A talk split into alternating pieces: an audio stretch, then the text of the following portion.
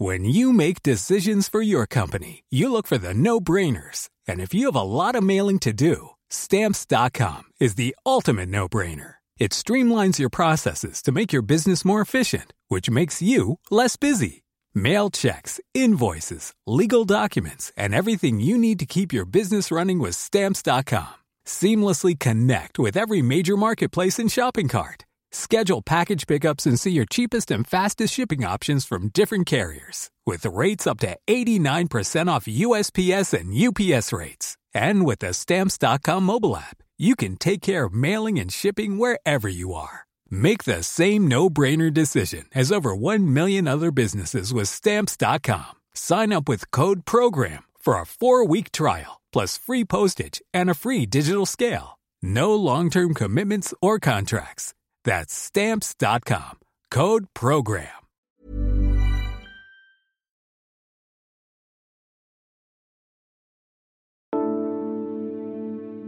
Drive east from Las Vegas towards the Nevada Arizona border. The winding highway will carry you past the desert's burnt orange cliffs to the top of the Hoover Dam.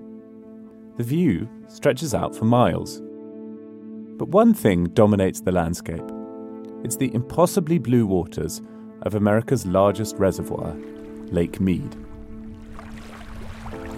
It's dusk now, and some of the sky is blue, but on one side it's got kind of a yellowy, orangey glow.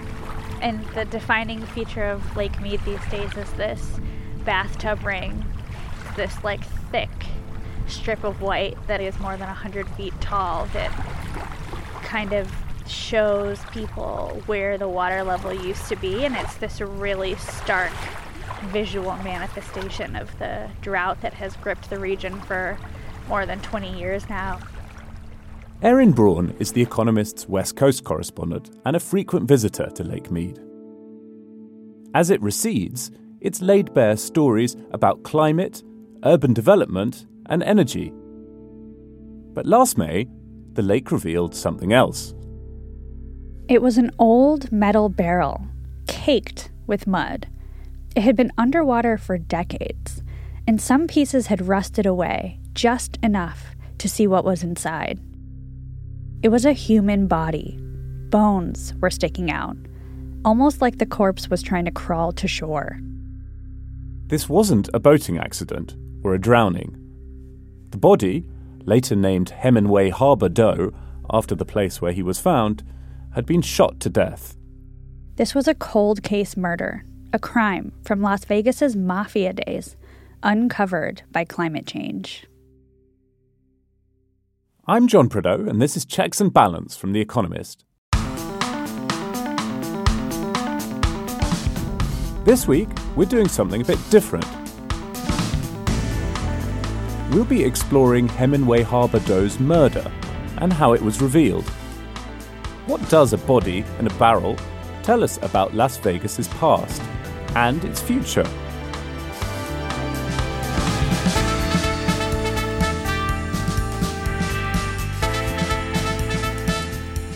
When the mega drought exposed the corpse, it also resurrected a time when mobsters ran the town's casinos, and the desert was their burial ground. In those days, people would sometimes just disappear the barrel is a relic, a symbol of what Sin City used to be. It shows how dramatically Las Vegas has changed in just a few decades. But it also hints at how the city could evolve again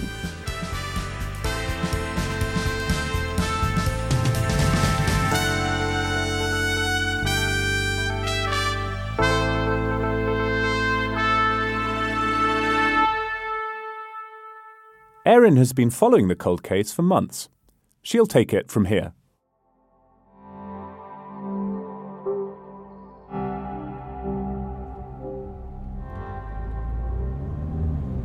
I'm leaving Lake Mead right now and I'm kind of four wheeling it through the mud to get back from the road. And I just realized that because the water level has sunk so low, that apparently the mapping software thinks it's still the lake, and I just look like I'm floating in the middle of the lake um, which is crazy, but also like a testament to how quickly things have changed out here. I started reporting on Lake Mead a few years ago, not as an amateur detective on the trail of a murder mystery, but as an environmental reporter. The world's greatest power plant goes into action. A dam more than 700 feet high, forming a lake more than 100 miles long. The biggest job ever done by man. Electricity, irrigation, flood control, and water supply for millions for ages to come. In the 1930s, the federal government built the Hoover Dam on the border of Nevada and Arizona. Back then, it was called Boulder Dam, and it was an engineering marvel. The praises of the giant construction job, the greatest ever tackled by man. A $108 million project that will harness the Colorado River for flood control and produce 2 million horsepower of electricity. The 726 foot dam, towering from the canyon bed of the Colorado, is the eighth wonder of the world and is hailed by the president as an outstanding symbol of public works. It essentially corked the Colorado River. Lake Mead started filling up like a bathtub behind the dam in 1935. It's in the Mojave Desert, but that's not quite the middle of nowhere, even back then. An entire town was flooded to create the reservoir. At one point, about 500 people lived in St. Thomas. There was a school, a post office, even a soda fountain. The lake swallowed it all. In 1938, one of the last remaining residents, Hugh Lord, paddled away from his front door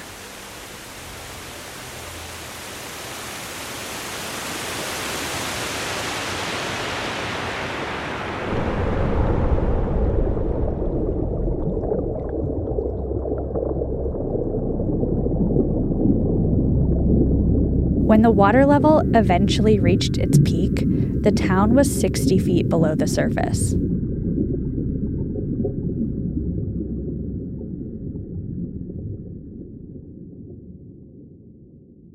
This modern city in the desert still startles the old timers who remember the area in the days when Las Vegas was just a tiny mining town.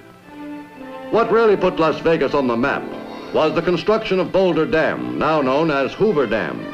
For nearly a century now, the man made reservoir has supplied the water and hydropower needed to turn Las Vegas from a desert hinterland into a gambling mecca. Today, 16 years after its completion, Hoover Dam is still a tourist attraction for visitors to the southwest.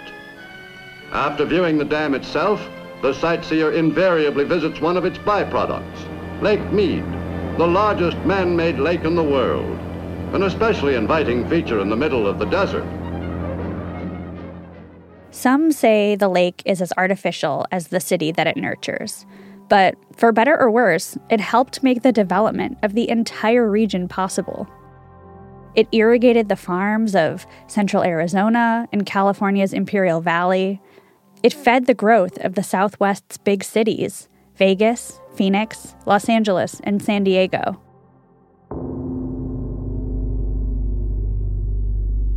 But Lake Mead is shrinking. Scientists estimate that this is the driest two decade period in the region for more than a thousand years. Hotter temperatures due to climate change mean less snow is falling in the Rocky Mountains, where the Colorado River begins, and more water is evaporating before it can even reach the lake.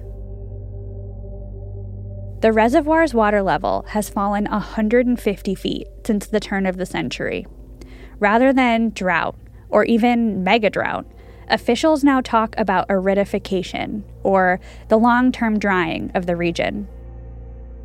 Las Vegans are worried. The city gets nearly 90% of its water from Lake Mead.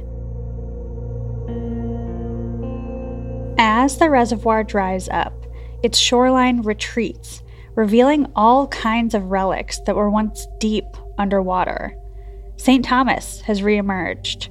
A World War II era boat was exposed. Locals sometimes go hunting for buried treasure. And then there are the bodies. The mega drought in the West is revealing a dark side of climate change. In May, the plunging water levels at Nevada's Lake Mead uncovered two bodies, one in a barrel. Las Vegas police identified as a homicide victim. Five more sets of human remains have been exposed since Hemingway Harbor Doe, the body in the barrel, was found. Officials think these victims probably all drowned. The gruesome discoveries aren't all bad news. One was identified as a man who had drowned 20 years ago. That gave his family some much needed closure.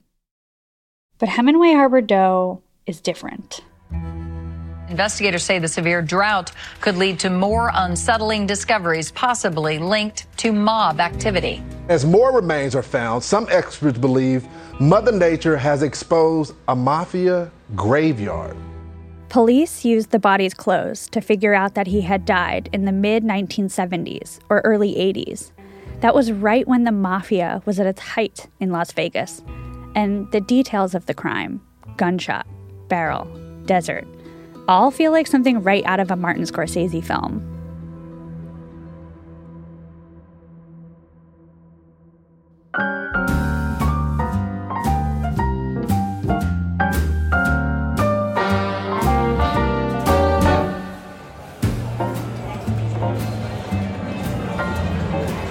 I'm playing something called Wolf Run Gold. It's a slot machine. I'm sure I'll lose my last $10 immediately.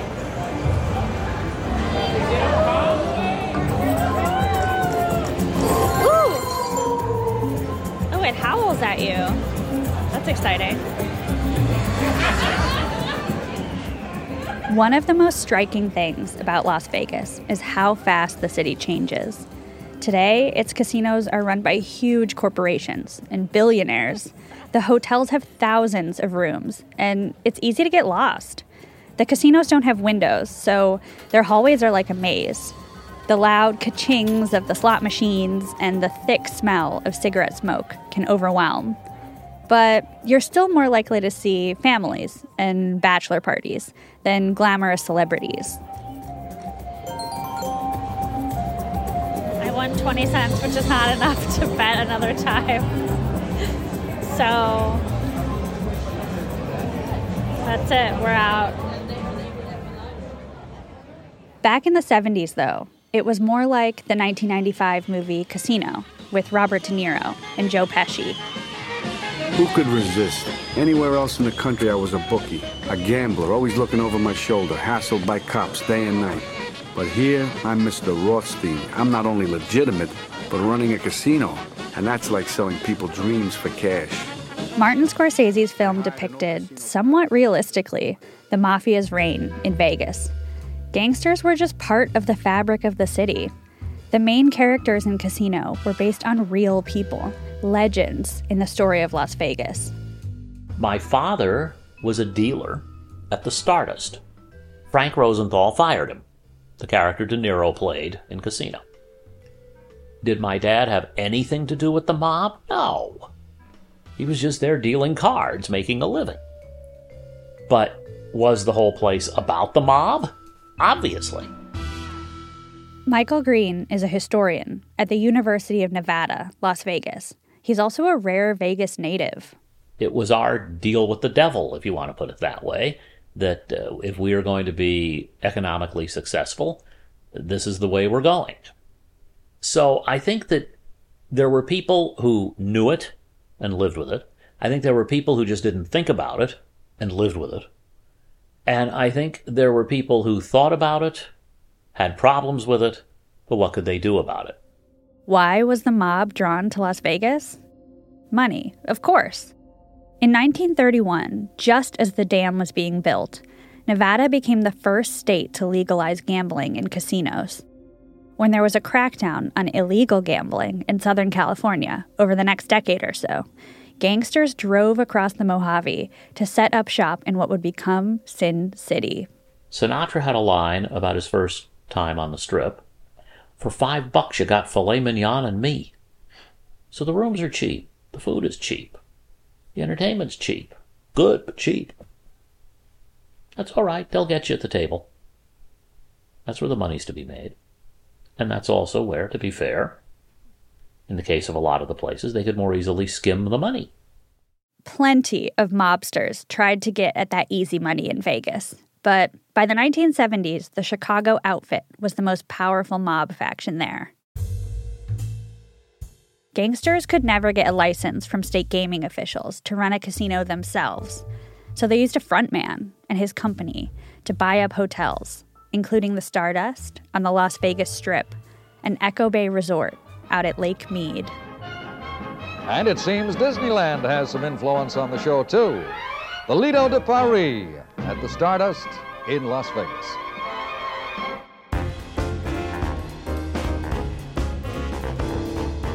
The Stardust was a big deal. When it opened in 1958, it was the Strip's largest hotel. Actually, everything about it was larger than life. Frank Sinatra and the Rat Pack were frequent visitors. Outside, the neon sign was over 200 feet long. Inside, the showgirls were topless. Las Vegas, Nevada, playground of the Hollywood stars. This sixth edition of the Lido de Paris has a cast of 100, including 40 showgirls. Count them, 40 showgirls. And they play a big part in any French production.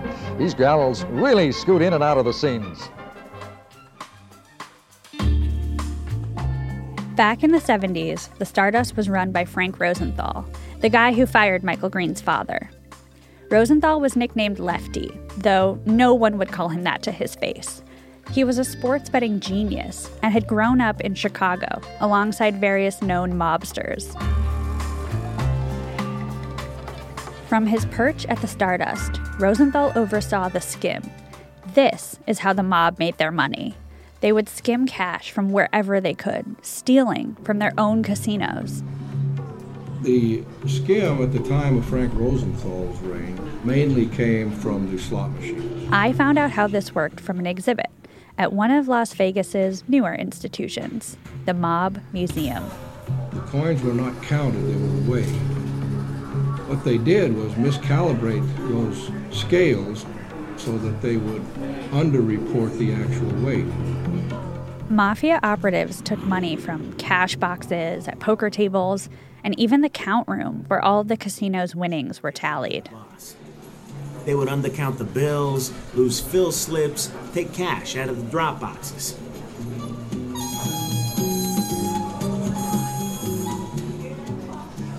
Suitcases full of cash, millions of dollars over the years, went to the bosses in Cleveland, Chicago, Milwaukee.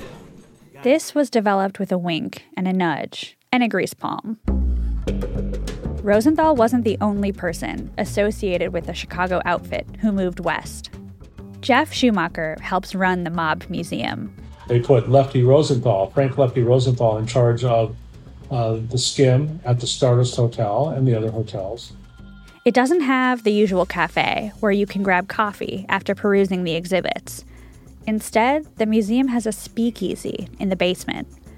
When I visited, a painting on the wall swung forward to reveal a secret room with a few cocktail tables, just quiet enough for an interview.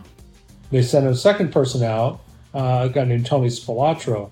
And Tony Spilotro was more of a street guy, more of a uh, an enforcer kind of individual. While Schumacher told me about Rosenthal and his enforcer, Tony Spilotro, I could still hear the sounds of bartenders slinging drinks on the other side of the door. Now, Tony took his, his job a little more seriously than they ended up liking mm-hmm. in this sense. He not only was overseeing to make sure the skim went smoothly and there were no problems, but then he started setting up all these other mob rackets in Las Vegas. He was involved in bookmaking, loan sharking, fencing stolen jewelry, uh, burglary. He was involved in a lot of different things, including murder, presumably, a lot of things.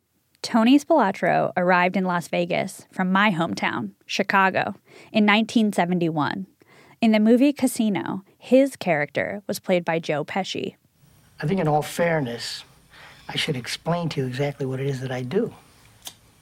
For instance, tomorrow morning I'll get up nice and early, take a walk down over to the bank, and walk in and see you. And uh, if you don't have my money for me, I'll crack your fucking head wide open in front of everybody in the bank. He made up for being a small man with prodigious belligerence. When he was still just a wannabe mobster coming up on Chicago's west side, his gang allegedly put an ice pick through another man's testicles. Then Spilotro reportedly squeezed the guy's head in a vice until one of his eyeballs popped out. For decades, there was this idea that the mob would keep a low profile in Vegas. The logic went that if they needed to kill someone, they should do it out of town to avoid scaring off the tourists and provoking the FBI. Essentially, murder was bad for business. But by the 70s, the mob had gotten brave.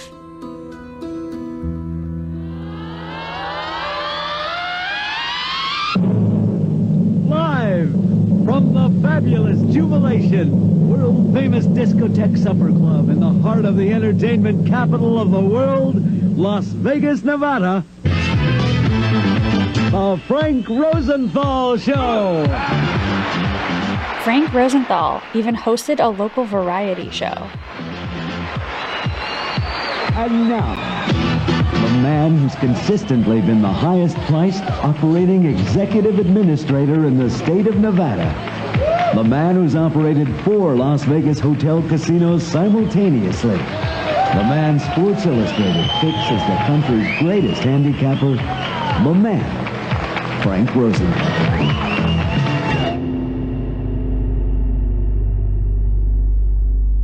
Tony Spilotro's reign in Las Vegas was bloody. In 1974, the Los Angeles Times reported that there had been more mob killings and violence in the past 24 months than in the previous 24 years.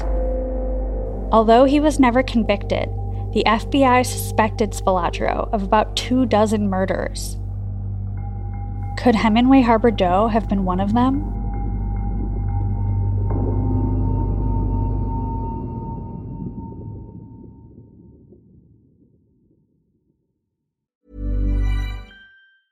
There's never been a faster or easier way to start your weight loss journey than with PlushCare.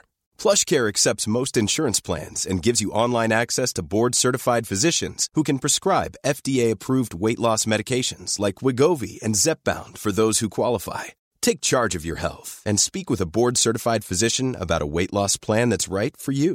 Get started today at plushcare.com slash weight loss. That's plushcare.com slash weight loss. plushcare.com slash weight loss.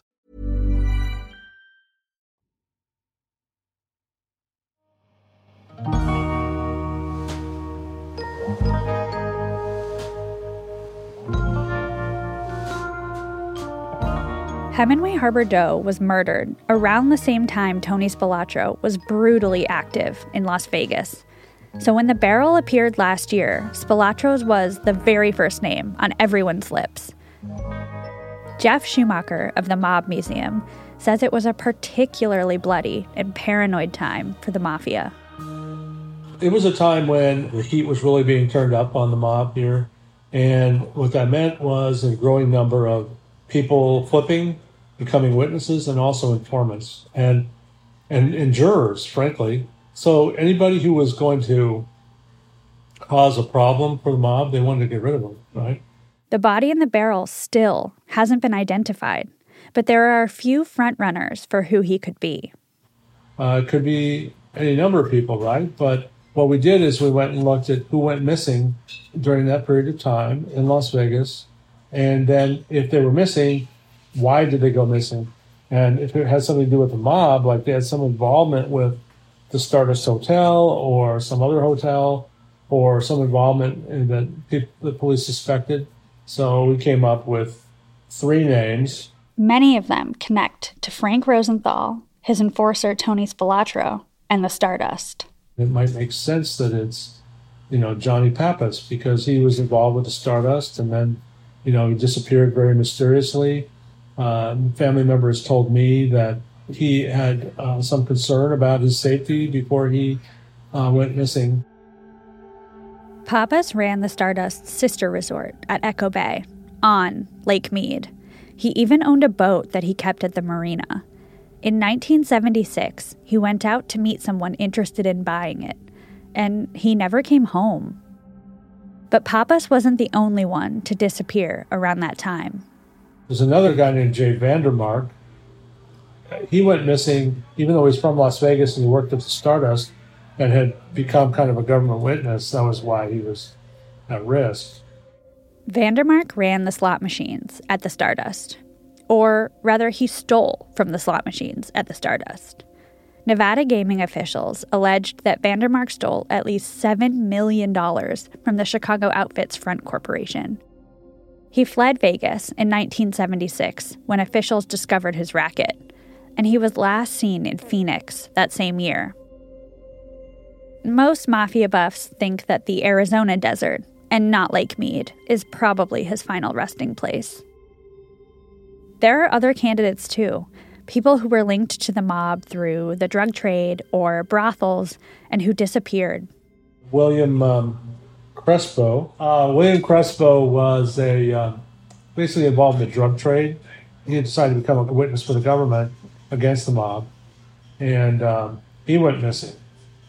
We don't know a heck of a lot more about him. We'd like to learn more, but he went missing in 1983. Some families with missing relatives have been asked for their DNA to compare to Hemingway Harbor Doe. But identifying the body will be a huge challenge.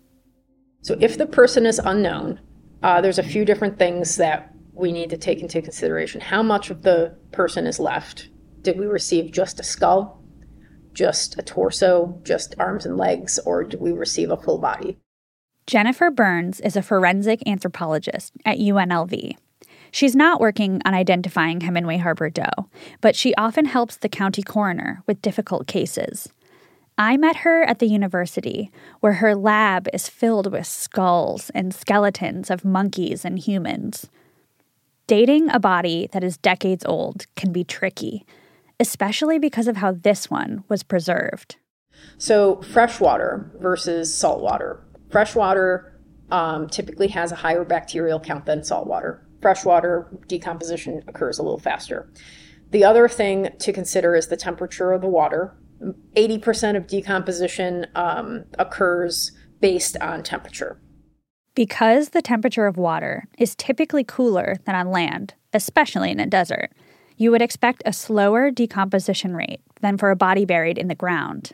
Now we need to consider if the body is airtight in the container. Now, um, if it's not, then the water is going to get in, the animals are going to get in. If it was airtight, then water and animals are not going to get in, and we would expect a much slower decomposition process. But even with a cooler environment and a sealed container, at least initially, it's going to be hard to get a DNA match for Hemingway Harbor Doe. It's just really difficult to get genetic materials out of bone.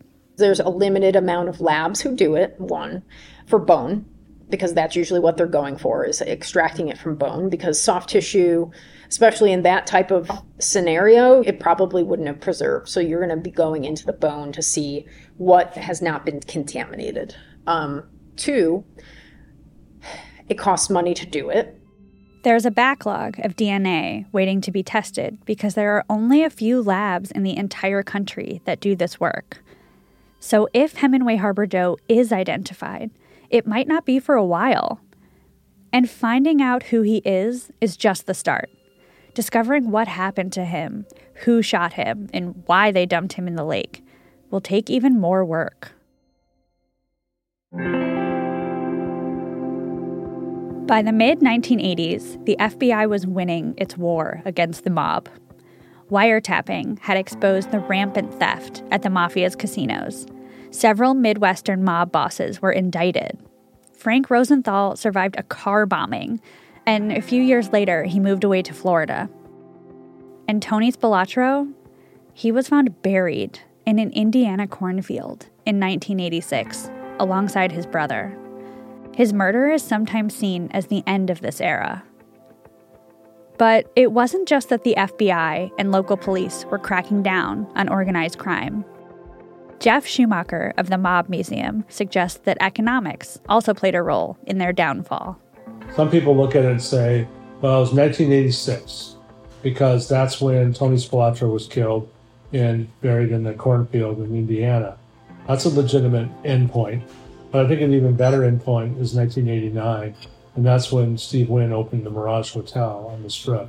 And he's paid, you know, spent $600 million to open that hotel. There's no way the mob could have done something like that. When billionaires and multinationals started buying up casinos, the mob got priced out, and the scam got harder to pull off as casino security got better. Las Vegas has always been a transient place. Most people who knew Spilotro and Rosenthal have left town or died, perhaps taking the story of Hemenway Harbor Doe to the grave.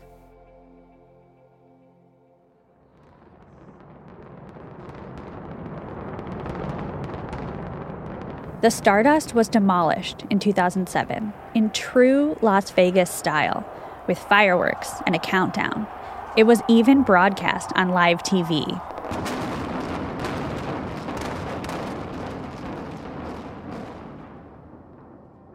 But the cold case has intrigued all kinds of armchair detectives, from historians to conspiracy theorists to, yes, even true crime podcasters. Schumacher says Hemenway Harbor Doe's reappearance has sparked interest in a time when the Stardust was the place to be and the mob was everywhere. I think it's um, kind of a weird sort of nostalgia for a time when Las Vegas was different, when it was smaller, when uh, the mob presence actually created this kind of weird allure to Las Vegas. Like, I, maybe I'll sit down at a bar and there'll be a mobster sitting next to me. These days, the mob aren't feared. They're a weird curiosity, a source of nostalgia for people who moved to Las Vegas after its mafia heyday. And that's most people. In 1971, when Tony Spilotro arrived from Chicago, less than 300,000 people lived in Clark County. Today, the population is more than 2 million. There are only a few people left who knew Las Vegas as it was. My martini is a little different than anybody else's. I have Bombay Sapphire gin, very, very cold, uh, in a martini glass. I have a jalapeno pepper and a, um, a little carrot, a, a pickled carrot that I put in there. And I feel it's very healthy between carrots and jalapenos. And I'm trying to drink more and more and more and get healthier and healthier and healthier. Oscar Goodman is one of them. It seems like I'm the only person anybody talks to anymore when they want to talk about the history of Las Vegas. The last guy around who actually experienced it. Goodman was a defense attorney for the mob. He flew all over America defending the syndicate. He represented Tony Spilotro and Frank Rosenthal, and unlike a lot of people, he remembers Spilotro fondly. He was a, a short fella, a little stocky, uh, eyes of uh, steel. He had a, a very charming smile. I love being with him because with me, he was what, what we call aces. He couldn't have been any better uh, than he was with me. He always treated me with, with respect. He always thanked me. He had very good manners. He never said uh, any uh, epithets or uh, uh, curse words around the, the, women of my life, my wife, my daughter, my secretary, the, the ladies in the office. He was always very, very kind to them and gentle with them. But um, if you ask people whether or not he was a nice fellow, they're going to tell you no, unless you ask me, and I'm going to tell you yes. Goodman is pretty skeptical that Spilotro, or anyone from the mob, was involved in Hemenway Harbor Doe's murder. Well, whenever anything happened here, it was always Tony did it. And um, the, the timing uh, would have been appropriate as far as uh, when Tony was uh, a, a, powerful person in the community here. Uh, but uh, that would not be Tony's style.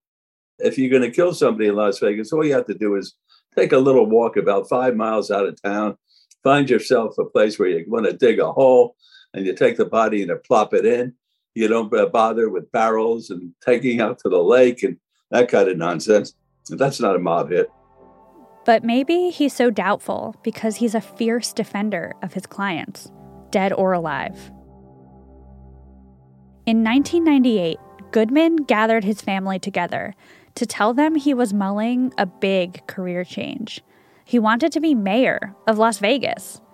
But even his family wondered whether he could get elected with his colorful background. And they said, Dad, there's no way you can win. You have more baggage than the sky caps out of the airport.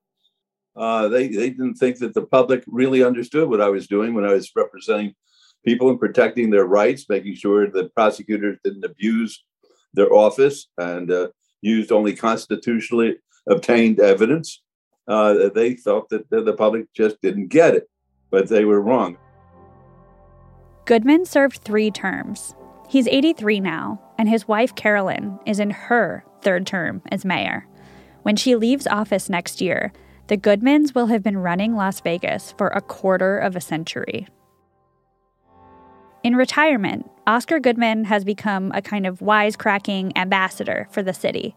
Everyone knows who he is. His photo is all over the Mob Museum, which was his idea, after all, and he's reveling in his mafia lawyer days. He often hosts a dinner theater in the steakhouse of the Plaza Hotel and Casino. It's called Oscars, naturally. Uh, I am going to ask anybody who does not have a collared shirt on uh, whether they are uh, with uh, the gaming commission or not, to leave. Uh, it, it's really outrageous. You know, I work on this damn speech. For an hour or so, Goodman regales his guests with stories of his famous clients.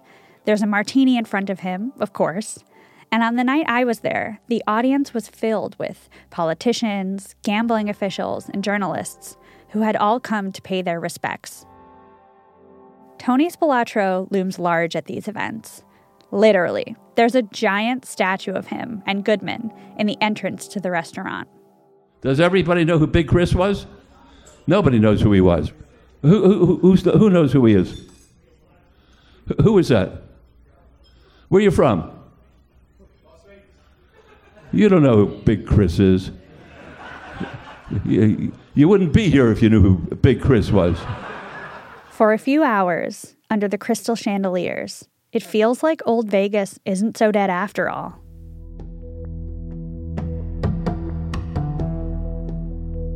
But things change fast here in the desert.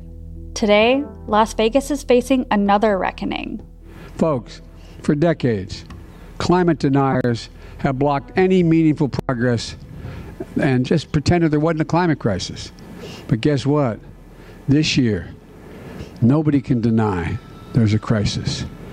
We have drought. The Colorado River is becoming a stream. The Colorado River is drying up. Its shrinking shores are revealing dead bodies and the precarity of the city's water supply. Vegas isn't alone.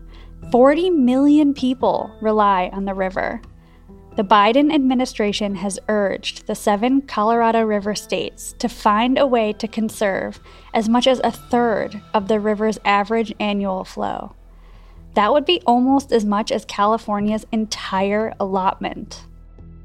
Long term, look, we're going to have to do massive conservation in order for us to keep that water behind Lake Mead. Ruben Gallego is a Democratic congressman who represents Phoenix. Like Las Vegas, the city is growing, and fast. Arizona has junior water rights compared to its big neighbor, California. So officials from the state are worried that they're the ones who could face big cuts. Like in my opinion, we as Arizona, we have done our part. We, you know, stopped, we followed farms, we did everything we can. Um, and California really has been the water hog here. When I say California, the, the Imperial Valley. So far, the states haven't been able to agree, so the feds may make the decision for them later this year. Some worry of a water war, or at least a lot of water litigation, as the states fight over who should give up a bigger share. Water, or the lack of water, has long defined the arid West. But overuse and climate change have combined to create an existential crisis the future of the region is at stake. How much can the suburbs of Vegas or Phoenix grow when water is limited? Should they expand at all? Does it make sense to keep growing really thirsty crops here? Southwesterners tried to use Lake Mead to tame the desert, to turn it into booming cities and fertile farms. Now, the desert is reasserting itself, and locals are searching for answers to these really tough questions. Two lifetimes ago, St. Thomas was swallowed by Lake Mead. One lifetime ago, the mafia was paranoid and violent, and Hemenway Harbor Doe ended up murdered. In the next lifetime, Las Vegas again might look very different.